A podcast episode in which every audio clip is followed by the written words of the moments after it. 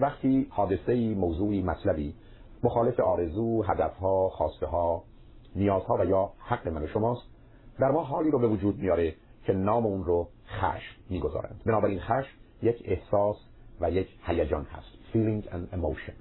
در حالی که وقتی که سخن درباره عصبانیت هست نظر من و شما به رفتار نامناسب و بیش از حد و اندازه فردی است.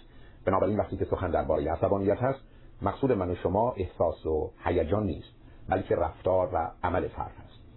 بنابراین خشمی است که به عصبانیت تبدیل شده و یا فردی عصبانیت رو به عنوان یک رفتار به جهت نشان دادن خشم خودش انتخاب کرد در حالی که وقتی که سخن درباره فرد عصبی هست یا نوراتیک مقصود من شما یک شخصیت و هویت هست. یعنی موجودی که مجموعه از صفات و ویژگی هایی رو داره که اون ترکیب اون رو به عنوان عصبی نشان میده. بنابراین عصبیت یک شخصیت پرسونالیتی و یا یک هویت ایدنتیتی هست و گرچه افراد عصبی ارتباط ویژه‌ای با موضوع خشم و عصبانیت دارن هم افراد عصبی پیدا میشن که به هیچ وجه این افراد عصبانی نیستن و یا احتمالا گرچه خشم بسیار دارن به گونه ویژه با اون برخورد می‌کنن و در حالی که مردمانی هستند بسیار خشمگین و عصبانی ای بسا اون افراد افراد عصبی نباشند.